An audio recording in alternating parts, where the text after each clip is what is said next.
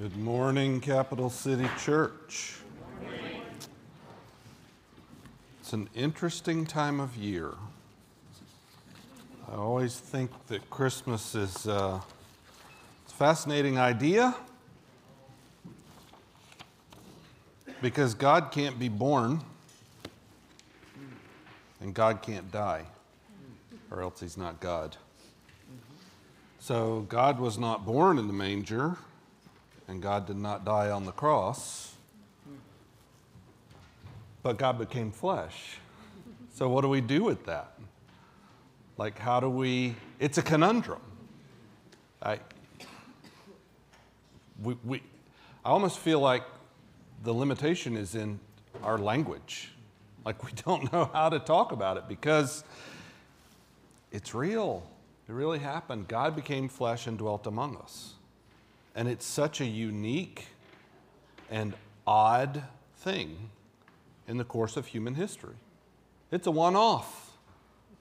So, of course, we're going to subdivide how we count years, right? It kind of splits time in half. Of course, it's a seminal moment for us. We're going to read Isaiah chapter 11, verses 1 through 9. It says, There shall come forth a shoot from the stump of Jesse. Jesus was of the house and lineage of David. Jesse was David's father. So it's actually really meaningful that it says there from the stump of Jesse because you would think it would say from the stump of David. Because all of David's descendants were talked about that way. So it's almost as if Isaiah was saying, He is equal than David. He's equal to David. He's better than David. He's a new David. And a branch from his roots shall bear fruit. And the Spirit of the Lord shall rest upon him the Spirit of wisdom and what does the word say? It means discernment.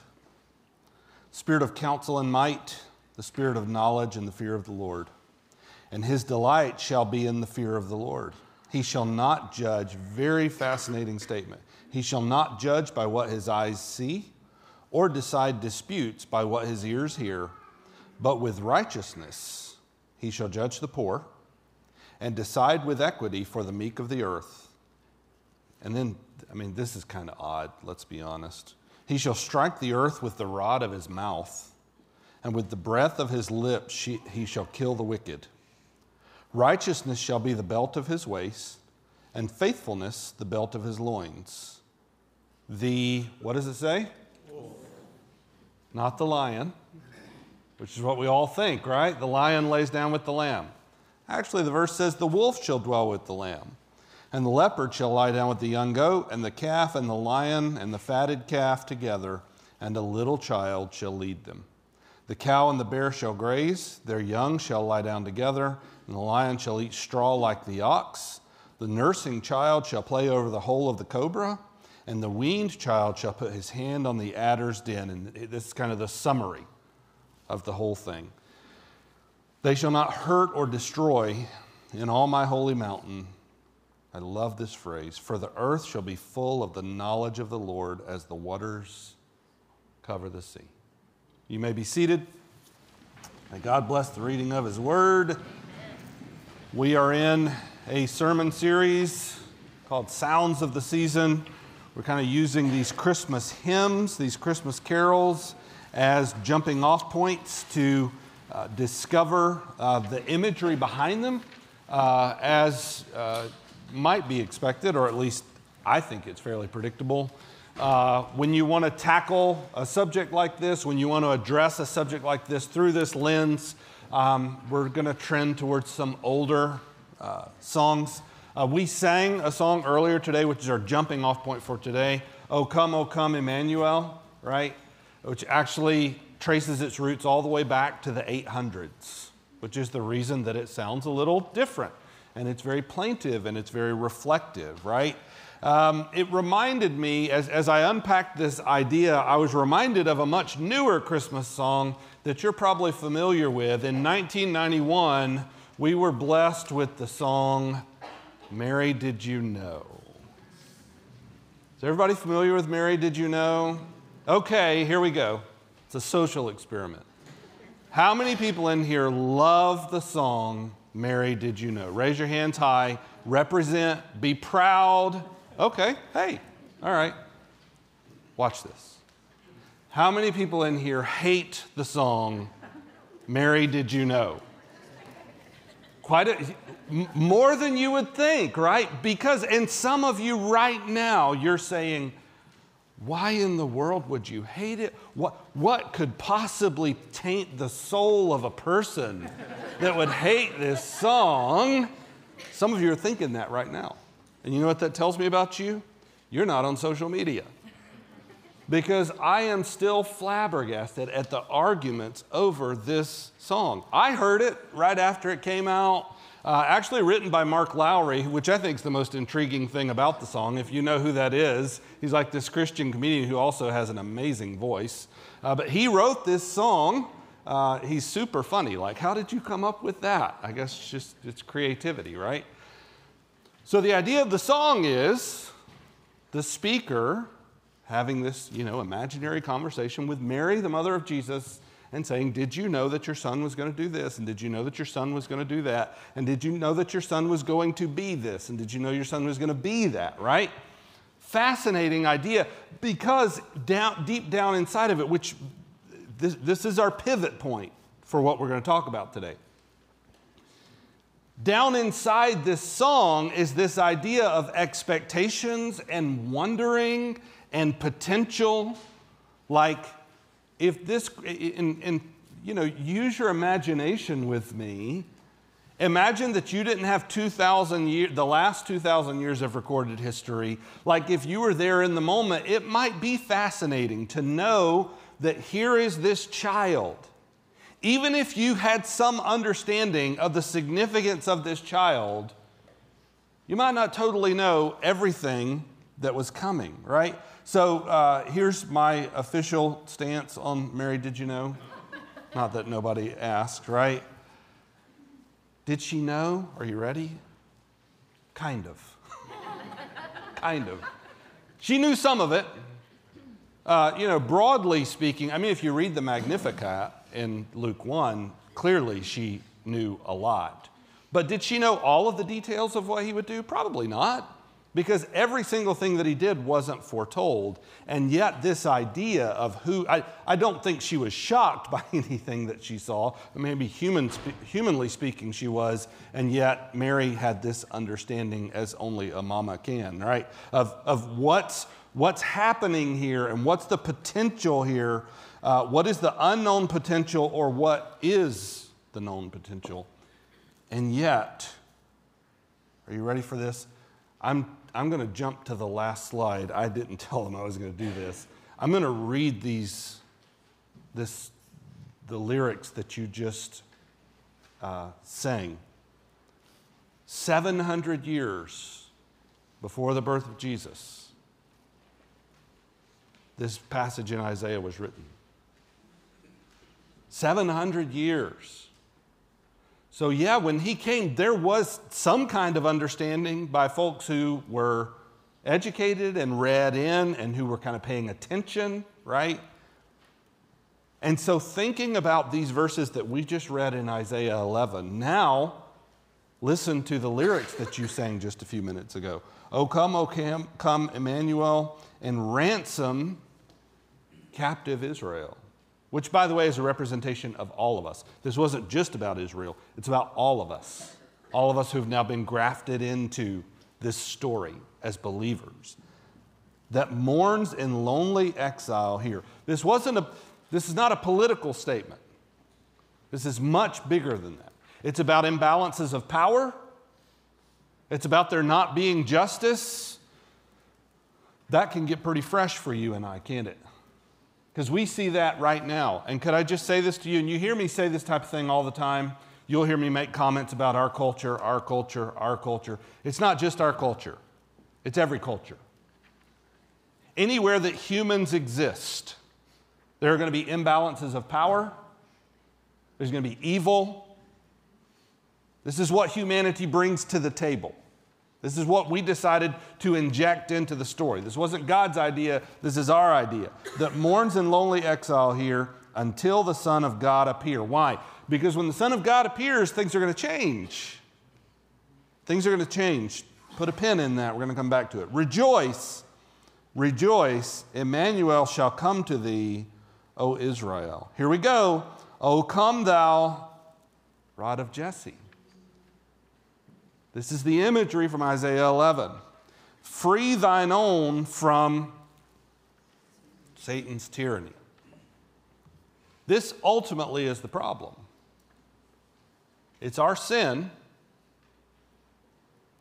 and it's our enemy who goes around wreaking havoc. I was listening to a, a podcast, it's a Christian podcast, and they bring up this idea of why would Satan attack? Like, what's the end game if Satan attacks someone? Like, what does he gain from it? And my first thought was, you're missing the point. He doesn't have to gain anything. Spreading misery and suffering is his game, right? This is what he wants to bring to the story. Free thine own from Satan's tyranny, from depths of hell thy people save and give them victory o'er the grave. Rejoice, um, Emmanuel shall come to thee, O Israel. But not just to Israel, also to you and to me. So, that was the Jesus that was born. That was the child that showed up. And maybe Mary didn't understand the specifics, and maybe everything that Jesus would do, every miracle that he performed, was not foretold in literal detail but this was a significant child. See, with Jesus, there were multiple prophecies, and this is very interesting, and I want you to catch this. And some of you have been in church a long time, and maybe you've never thought about this before. Maybe you have, but it's likely that you haven't thought about this before. There were multiple prophecies about Jesus that began being fulfilled when he was born, but actually won't come to complete fulfillment until he returns. And so we can read these prophecies and say things like, this is the nuance, which is, you know, when you have a song like Mary, Did You Know? This, by the way, listen, this is what makes it ripe for an internet argument. Because when we argue on the internet, there is no nuance. None of us have nuance. We're all just insane. It's like we're all living in our mom's basement, and, right? We go crazy. And yet, there is actual nuance in life. And this idea that Jesus, so when we, when we ask, did Jesus bring justice? Well, yes, but not completely. I mean, the very fact, the, the way that he died was unjust, and yet it was necessary. And we could go right down the list. Has this pro- was this prophecy fulfilled at Jesus' birth? Well, yeah, kind of. We got, we got glimpses of it, we got to see it a little bit. And yet it will be fully fulfilled at his future second coming. So let's look at three very quick observations from uh, this passage. And we'll uh, kind of step through this. And I'll go ahead and warn you like the first one's really long because it sets the stage for the others, okay? So don't think that we're going to be here all afternoon with how long it takes me to unpack this first one. This is in your notes. You're taking notes along with us, hopefully. Um, Jesus, the first observation, Jesus is filled with discernment to bring true justice. He is filled with discernment to bring true justice. Listen, go back with me to verse 2 of Isaiah 11 and the Spirit of the Lord shall rest upon him, the Spirit of wisdom and understanding. And I told you when I read it, understanding actually means what? Discernment, that's right. The Spirit of counsel and might, the Spirit of knowledge and the fear of the Lord. His delight will be in the fear of the Lord. He, uh, this is so huge. He shall not judge by what his eyes see or decide disputes by what his ears hear. Listen. That's what we do, and that's not because we're evil, it's because that's all we have to work with. How do you decide if this is just or unjust? Well, I need to see everything that I can see. I need to hear everything that I can hear. I need to discover everything I can discover. And then we bring some version of justice. And by the way, listen up. No matter where you are kind of on the spectrum of how you like relate to God, like some of you are believers and some of you are not sure and some of you are sure that you're not a believer, right? No matter where you are on that spectrum, we all can get behind the idea of there being justice. Like we want there to be justice. Here's the catch we don't all agree on what justice looks like, do we? We all agree with the idea that there should be justice. And some of us get upset when there's not justice. In fact, some of you, and I'm one of those people, some of us get abnormally upset at the idea of injustice. Like it really bothers us, and we really want to take action. And man, I just can't stand a bully. I'm just telling you. It's something about the way I'm wired. It, I'm sure there's some sin mixed in there that makes it worse, right? But there's just there's something natural in me that if I see you bullying somebody else, I want to come find you. It's not right. And yet, you may think to yourself, well, I'm not sure that's what justice looks like. Exactly. We all love the idea, but we don't all agree on the implications and the applications and kind of the confrontations of justice. And part of the reason is all we have to work with is what our eyes see and what our ears hear. And that's not always going to bring us perfect justice because, in order for there to be perfect justice, you have to really understand everything that's going on. So, I mentioned podcasts earlier. I, am a, a little bit of a history nerd, and that is to say, take out the little bit part. I'm just a history nerd, right? So one of the things I love to do if I'm working in my in my workshop is I'll turn on a podcast and I'll and like the longer the better then because I'm I'm doing something else. So I'm just also kind of listening in. And so there's a there's a history podcast called American Scandal. It's a very interesting podcast. And what first drew me to it actually was they did a multi part, so it was several, they have what they call episodes, and each episode's maybe an hour or so. So they have multiple episodes, and it was about Watergate. Well, I wasn't even alive when Watergate happened, and yet, loving American history and American presidential history, it's a very fascinating thing. And, and I kind of go into these going, I, I mean, I wasn't a history major in high school or, or college or graduate school, I'm just a nerd. So when I hear somebody talk about these things, generally speaking, I've heard all of this. But this is a really interesting podcast because in every episode, as they unpack it, I go, oh, actually, that's new information. Listen, look at me. Listen to the title of it American Scandal. Every, like every episode circles around this idea that everyone was thinking one way, because this is how scandals work. Everyone was thinking one way, and then the curtain is pulled back and there's all this new information and everybody goes oh my gosh i had no idea. Well i was thinking he was great and now he's the devil right? Or i thought that that was fair but it's 100% unfair and unjust. Like that's the hook of the podcast. And yet scandals are real and the point of a scandal is when the hidden becomes known, it changes the way we think. Listen to me and look at me and make some connections with me. It changes the way we think about justice. It changes the way we think about justice. And inevitably, come on, lean into this with me. No matter where you are on the spectrum of relating to God, all of us can agree about this. There have been times in our lives where we've said, you know, if I had known that before, I would have thought differently. That's the point of the podcast. We're giving you new information. Or they're rewinding it to those points in American history where the new information came out and suddenly everyone changed their minds about something.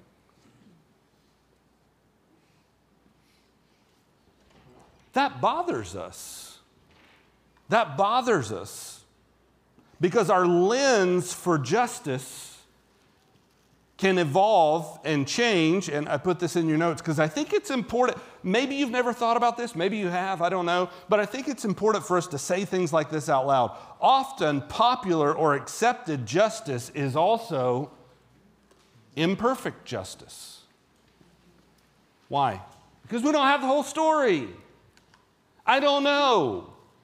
Something could come out next week or next year or 10 years from now, and in 100 years, they're going to have a podcast and say, and then the, nor- the story broke. And then the news came out. And all of a sudden, everyone heard more of the truth. Why? Because, listen to me, human judgment, even on our best days, even with our best people, human judgment will always ultimately be incomplete. This is why Jesus said in John 7 24, do not judge by appearances, but judge with what? Right. Everybody say it out loud. Right. Now, if you and I had the power to make a pact that from this point forward, anyone, including actual judges, but anyone in a position of authority, had no choice but to act with right judgment. First of all, they would have it. And second of all, they would be so dedicated to it that they would always act on it. Would the world be a better place? We would all think differently about judgment, wouldn't we? That's actually a great statement. Judge with right judgment. The problem is, we don't have right judgment. And we're often not dedicated. If we did have it, I'm not convinced we would all act on it. Ecclesiastes 1:8, which, which is the Old Testament echo, or maybe Jesus' statement is the echo from this, right? The eye is not, what does the word say? Satisfied. Satisfied. Listen, what it doesn't mean is the eye is not happy. It's not that kind of satisfaction. What it means is the eye has not been provided with adequate information. The eye can't see everything there is to see. The eye is not satisfied with seeing, nor the ear filled with hearing. Listen, this is the pivot point. No matter what you believe about God, I think we can all agree that's not how justice is supposed to work. We take our best stab at it, but then, if we get new information or something new comes to light, we all have to pivot, we all have to change, whether it's a minor change or a complete 180. Justice shouldn't be evolving. Authentic justice, this is in your notes, should be as immutable as God Himself. Listen, if you were accused of a heinous crime, and you were taken to court, would you want real justice to happen? Especially if you're innocent. Wouldn't you want real justice to happen? Wouldn't you welcome it? What if I told you, hey, listen, I know how this story ends. They're not going to get it right initially. But over time, more information is going to come out more, and eventually, true justice is going to come. What would you think to yourself? Some of you know people who have literally lived this story. And you think to yourself, yeah, but we want to see perfect justice up front, not eventually, not later. And so we arrive at the conclusion that Jesus is the only real source and the true arbiter of biblical justice. Which is why we read in Philippians 2 God has highly exalted him and bestowed on him the name that is above every name. He's the only one who's going to get it right. Why? Listen. Because he's the only one who has all the information. In order to truly bring justice, you have to know what actually happened, not someone's event uh, version of events of what actually happened. You have to know what actually happened, not because you saw the security footage, but because you're present everywhere all at once. You have to know what intention was. Listen, look at me, because you can read hearts and minds and motives. We're never going to get to true justice if somebody doesn't have that access. Well, let's kind of being silly. Let's make a list of all the people who have that kind of access. Jesus, Anybody have anybody else that goes, no.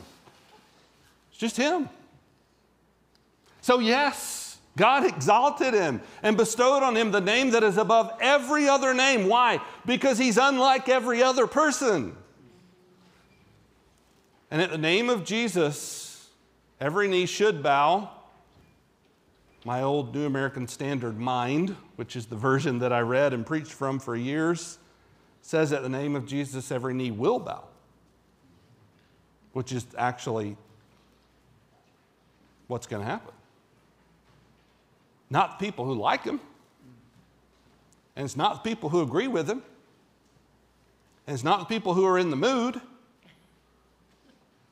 At the name of Jesus, every knee will bow in heaven and on earth and under the earth, and every tongue will confess that Jesus Christ is Lord.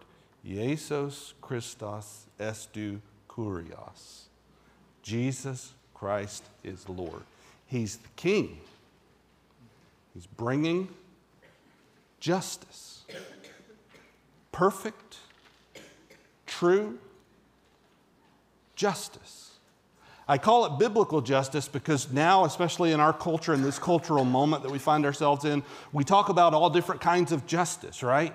We have all these qualifiers, social justice or other kinds of justice. But as I've done with other things, I'm not running away from the idea of justice, and I'm not going to not use this word because it's, there's a misunderstanding. We're going to use it and we're going to define it. Why?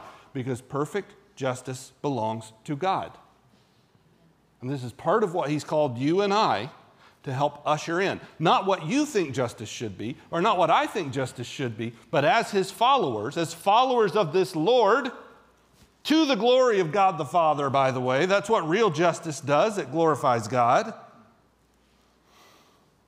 By the way, this moment that's being described here, when every knee shall bow, every knee's going to bow, and every tongue is going to confess, listen, this is not a description of when it's forced. It's, it's a description of when it becomes so obvious to everyone that we have no choice but to go, okay, we all thought we were right. But in this moment, it's really vivid. Who's Lord? So, wouldn't it be really useful if we could know ahead of time what that moment's going to look like? Wouldn't it be really useful if we could know ahead of time what his views are? Wouldn't it be really useful if we could know ahead of time what his views are and begin to align our lives with what those views are? Because we believe, in spite of this justice and that justice and that person back there and over here, there's a miscarriage of justice. We ultimately know because we've been told and because we believe it. We ultimately know that real justice is coming. And I want to live every day between here and that day, I want to live for that day. And I want to reorient myself for that day. Please hear me. This is the calling of a disciple. As a disciple, you are called to some things. In fact, in January, we're going to launch a sermon series where we're going to help you. We've been working hard on this this year. The elders and I and Pastor Aaron, we've been working hard on this, defining what does it mean when you come to Capital City Church. We're not just going to say, "Hey, you're called to be a disciple." That's true. But what does that mean? And I'll give you a little sneak peek. One of the things that it means for you, if you're a disciple, is that you're called to be a faithful neighbor. You've already heard me using that language. We're just going to keep using it. You're called to be a faithful neighbor. You know why I think you should come up here Friday night and go caroling with us? Because that's what faithful neighbors do. Well, I'm not in the mood and I don't like to sing. And right, okay, if you could for just one second hit pause on all that. Maybe it's about the people that we're singing to. This is what faithful neighbors do. I know, like, I get it. You, I, I, wasn't supposed to say that because you've got other stuff you've got to do. Like, I, I do understand that, right? But being a faithful neighbor is not about me or how I feel or what consumer mentality I'm in at the moment. It's about bringing justice. And true biblical justice does, isn't always scary and frightening and, oh my goodness, what, like, what are we going to do? How are we going to? No, it, we're going to circle back to this at the end. We delight in it. We delight in seeing the justice of God come because God is good and He loves us. We want to see that happen. So we're going to live as faithful neighbors. In fact, this is in your notes. Being a faithful neighbor means treating others as God calls us to in light of this biblical justice. We treat others the way that God has called us to, which means we do good to them and we bless them and we let them know that we care about them, and that begins by actually caring about them. We don't just let them know we care about them, we genuinely do care about them. And Please hear this. At times, we may be called to say things that they not, may not particularly like. Not because God calls us to be militant culture warriors, but because He calls us to be faithful to true justice. What do love and justice require of me? That's the question. The requirement is that we're called to help people experience God's love in tangible and ultimately benevolent ways. So Jesus is filled with discernment to bring true justice. Very quickly, the second thing, he is all powerful to execute his will. We're not going to spend a ton of time on this. We kind of have already touched on it, right? He's all powerful to execute his will. The second half of verse 4. This is that weird phrase, right? He shall strike the earth with the rod of his mouth and with the breath of his lips he shall kill the wicked. Is that like really bad breath or some kind of halitosis? What are we talking about here? This, this is strange imagery. Alec Motyer says this in his commentary on Isaiah, which I think really brings this into focus for us. The king needs no other display of power and no other weapon of enforcement than the bare word that he speaks and so without lifting a finger. Tim, do you have a precedent for this? Yes, the creation story. Without lifting a finger, he speaks justice into existence. And so, yes, he will strike the earth with the rod of his mouth. He doesn't need an actual rod, just with his words. It will shake the earth. And with the breath of his lips, he shall kill the wicked, right?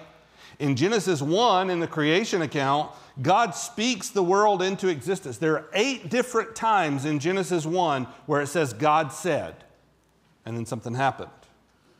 In Revelation, this is what I love about this. Listen to the bookends. You got Genesis 1, and then you've got Revelation 19. Jesus is going to speak perfect and permanent justice in Revelation 19. He'll speak it into existence. He spoke the creation into existence. We've kind of done our work on creation, which has been not good. This is what humans brought to the equation. In the end, true justice comes. God's final plan is fully put into action just from the words of his mouth. Psalm 115:3. I just threw this in there because I think it's a fascinating verse. Our God is in the heavens, he does all that he pleases. He just does it. And sometimes He allows things to happen that we don't understand and we don't like. And sometimes injustice comes and sometimes injustice stays. And not in any way to overshadow that or belittle that. But man, we look to the end when we know that true justice comes and all the wrongs are made right. Last observation from Isaiah 11 about Jesus. I love this his eternal reign will bring eternal peace. He's coming, he's bringing justice with him, and ultimately, what that's going to mean when there's true justice, you get true peace. That's how it works. You only have peace in the presence of justice. And you get all these verses, uh, 6 through 9, right? You've got all this imagery of wolves and lambs laying down together and leopards with young goats, right? The calf and the lion, fatted calf. There's a little kid leading them all, right? What in the world could all of this mean? Well, as I told you when we were reading it, it's really summed up in the second half of verse 9. They shall not hurt or destroy in all my holy mountain. Listen, for the earth shall be full of the knowledge of the Lord as the waters cover the sea. Could I just tell you this? I think this is one of the core, core, core reasons for the existence of the local church. It's our job in our little sphere to bring to fruition to those around us the knowledge of the Lord as the waters cover the sea.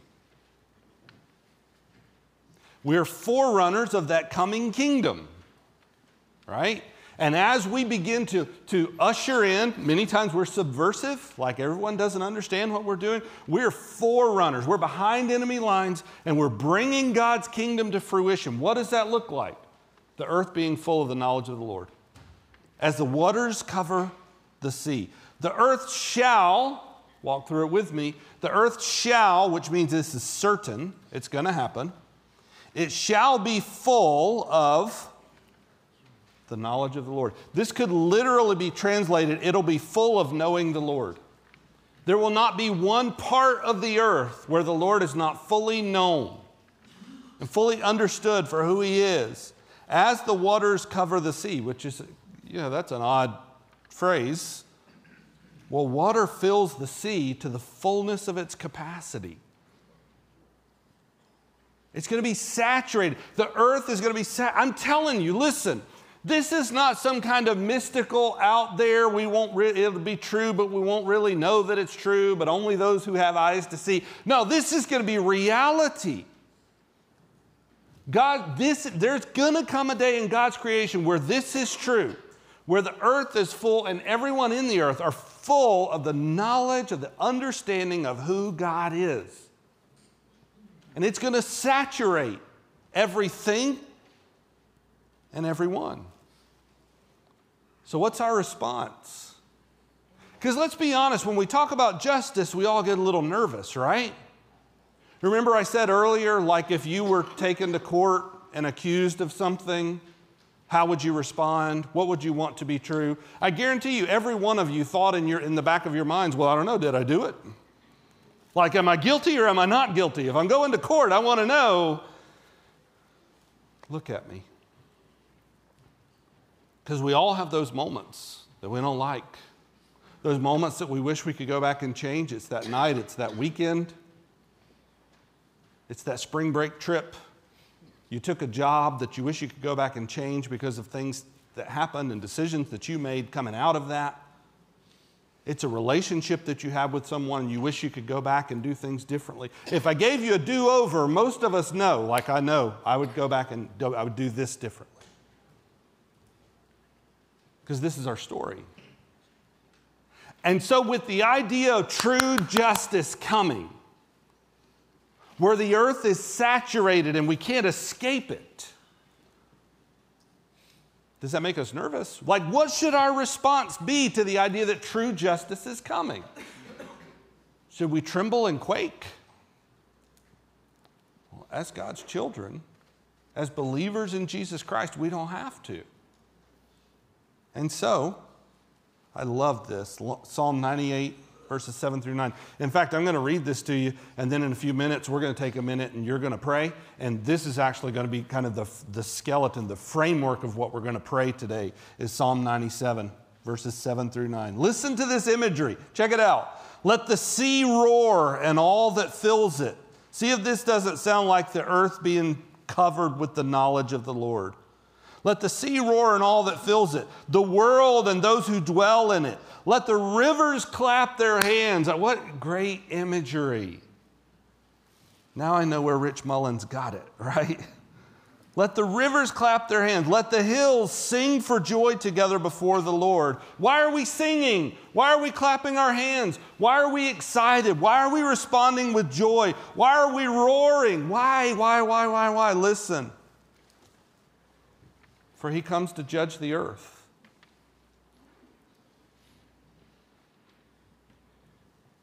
Even in light of your worst moment, if you've put your faith in Jesus Christ, you still get to rejoice at the idea that He's coming to bring judgment. Because His judgment is good and true and righteous. And because we've put our faith in Jesus Christ, we've already been judged. And we've been found righteous. Not because we are righteous, but because this baby that was born in the manger, right? He ultimately went to the cross, not for his own sin, but for yours. And when you put your faith in that, you have the opportunity, in fact, it is a certainty. When you put your faith in that, what happens is your sinfulness is traded for Jesus' righteousness. You say, Tim, I'm not righteous. I know. Your spouse told me. Your kids, uh, no, look, I know you're not righteous. And you're a work in progress. Like, I get it. And it breaks our hearts when we still sin, right? And yet, look at me. Positionally speaking, you have the righteousness of Jesus Christ. Now, if you haven't put your faith in Christ, the invitation's open. You get to do that. The invitation won't always be open. There will come a day when the invitation's that it's over. The door's closed. But in the meantime, anyone and everyone can come through the door. The door is Jesus. So, yeah, we can rejoice at the idea of true justice finally coming. That we get the chance to see justice manifested. We do all this for he comes to judge the earth. Here we go. He will judge the world with righteousness and the peoples with equity. He's going to get it right. How do you know that? Because he's God. That's what God does. So, our prayer from this, we're going to take just a minute. Our prayer from this is simple. It's something like this God, help me see the world through your eyes. Help me see justice through your eyes. And help me to respond appropriately. Help me to adjust myself. In other words, see, check this out. Listen, I want to give you this imagery and then I'm going to let you put it in your own words to God. What we want to do is find out from God, like what does real justice look like in each and every situation? In my life, in my home, in my workplace, in my community. God, what is real, like you're the only one who knows, because the rest of us all have these incomplete viewpoints. God, what does real justice look like? Help me see that and understand that. Help me to see the world through your eyes. And then help me to adjust myself accordingly. Please hear me because your tendency and my tendency, our default, is that we want to adjust, uh, we want to adjust the truth to our own preference. We call that spin. That's not real justice. It's not your version or your spin on it. God, what does true justice look like? And, and what does it look like for me to readjust myself, to reorient myself based on that idea? God, we thank you for the promise that true justice will come. Uh, we pray now for your grace in our lives, that you would open our eyes and give us the faith to see the reality of that, the implications of that. For those of us in the room who have put our faith in Jesus and his sacrifice for our sins on the cross, flood us with your peace. The peaceful understanding that we can welcome justice, we can rejoice with the hills and the seas at the idea that Jesus is coming to bring justice. For those of us in the room who have not done that, open our eyes to see the reality of what's coming. Give us saving faith to respond to that sacrifice that Jesus made for us on the cross for all of us in the room. Give us the faith to trust your distribution of justice, your application of justice at the right time, in the right way. to the right people. And I pray in our lives we would be able to see in very real and tangible ways the earth filling up with the knowledge of the Lord, even as the waters cover the sea. So we thank you for Jesus and for his justice, and it's in his name we pray. Amen.